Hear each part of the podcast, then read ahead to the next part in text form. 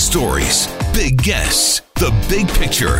Afternoons with Rob Breckenridge. Weekdays 1230 to 3, 770 CHQR.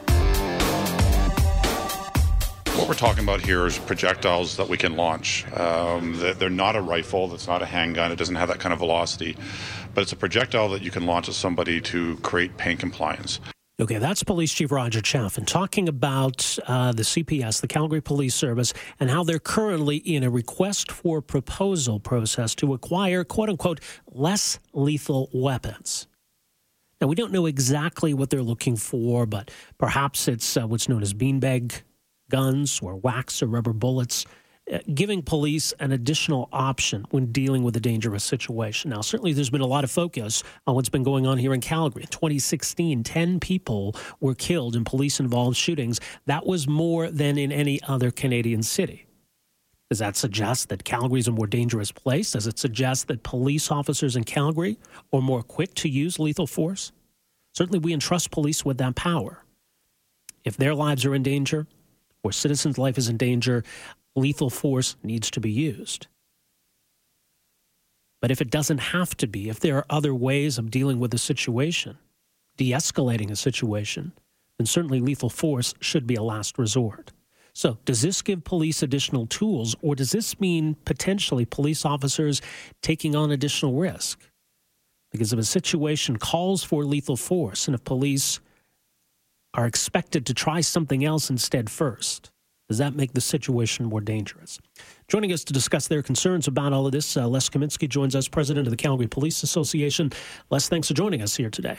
No, thanks for the invitation. I appreciate it, Rob. Look, I, I realize officers go in uh, not knowing what each day is going to bring, not knowing if uh, they're going to have to draw their service uh, weapon, but uh, I assume that, that no police officer ever wants to have to deal with that kind of a situation where they have to make that, that tough decision you couldn't make a more true statement. Um, nobody ever wants to be put in that position. Unfortunately, it's it's part of our assigned duties occasion, on occasion, and um, you, um, you know when we have to protect lives, you have to do what you have to do. Right. And police need tools to do what it is they have to do. So does it make sense, at least in theory, to say, okay, well, are there other options short of using lethal force that could be used in certain circumstances? And well, that's true, sir. Um, understand that that less lethal is just that. It's less lethal. So it still has lethal capabilities. Um, it, it can end up killing you, but the, the chances of it are much, much lower. Um, it's another tool, and it's, it fills a gap from, from using lethal force to some of the options that we had previous to, to this being introduced. What do police have now? I mean, uh, are, are tasers widely used, or do some officers have that as, as an option? Yeah, um, every every police officer that works the street is trained to to use a CEW or, or a taser. And the taser has its limitations. That's one of the problems.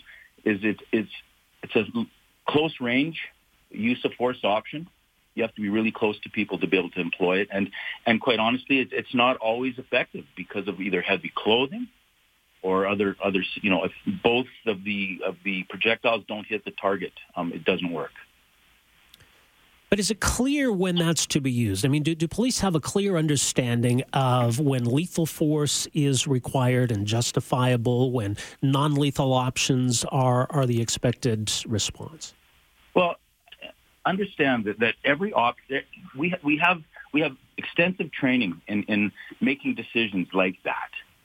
And quite honestly, um, even with a less lethal option, if a single officer goes into a situation, he would never, ever rely on using just less lethal.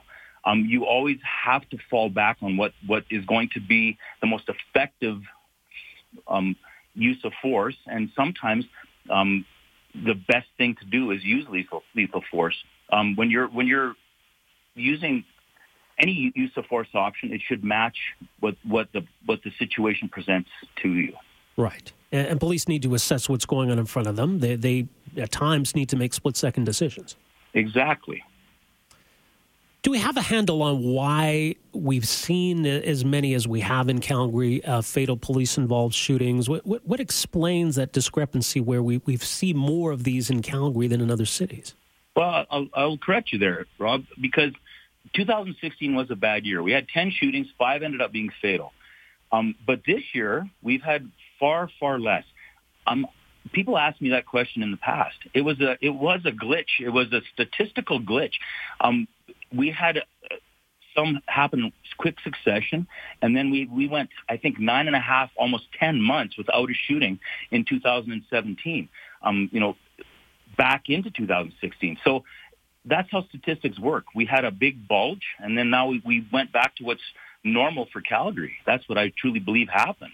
So it's not necessarily a change in approach. It's just, uh, as you say, those those things that present themselves on a day to day basis. Uh, so just like with homicides, some years we see a homicide spike, other years we, we see a drop. I, I think you've nailed it. That's exactly what happens, and that's why, on, on average, I think it'll work its way out. But unfortunately, 2016 was a really bad year. Right.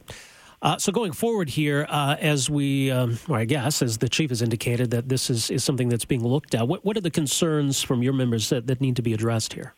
Well, first of all, I need to be on record, and you need to understand the members and the union.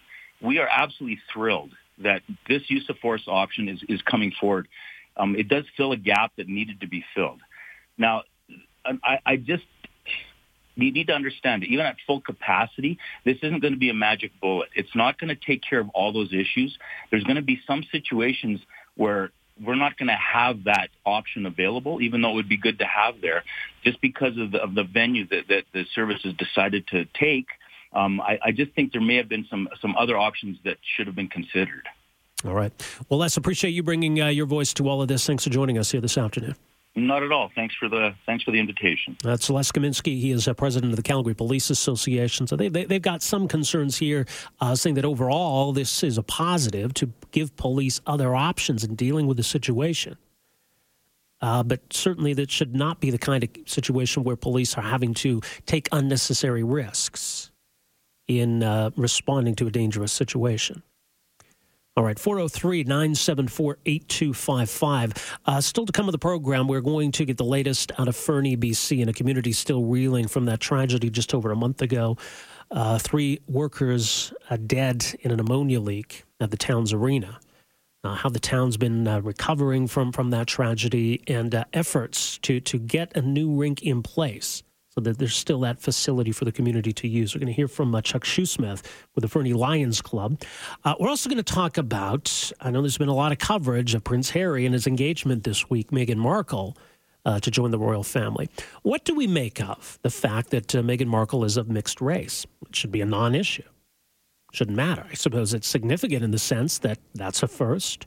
So, okay, acknowledge that, but move on, right? Well, seems some people are less willing to.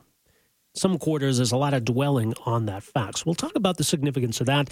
Also, uh, the latest positive development from Alberta's growing craft beer industry. Later on, we're going to hear from uh, Cody Fitzsimmons, who's uh, heading up Fitzsimmons Brewing Company, which is the first craft brewing outlet in the city of Airdrie.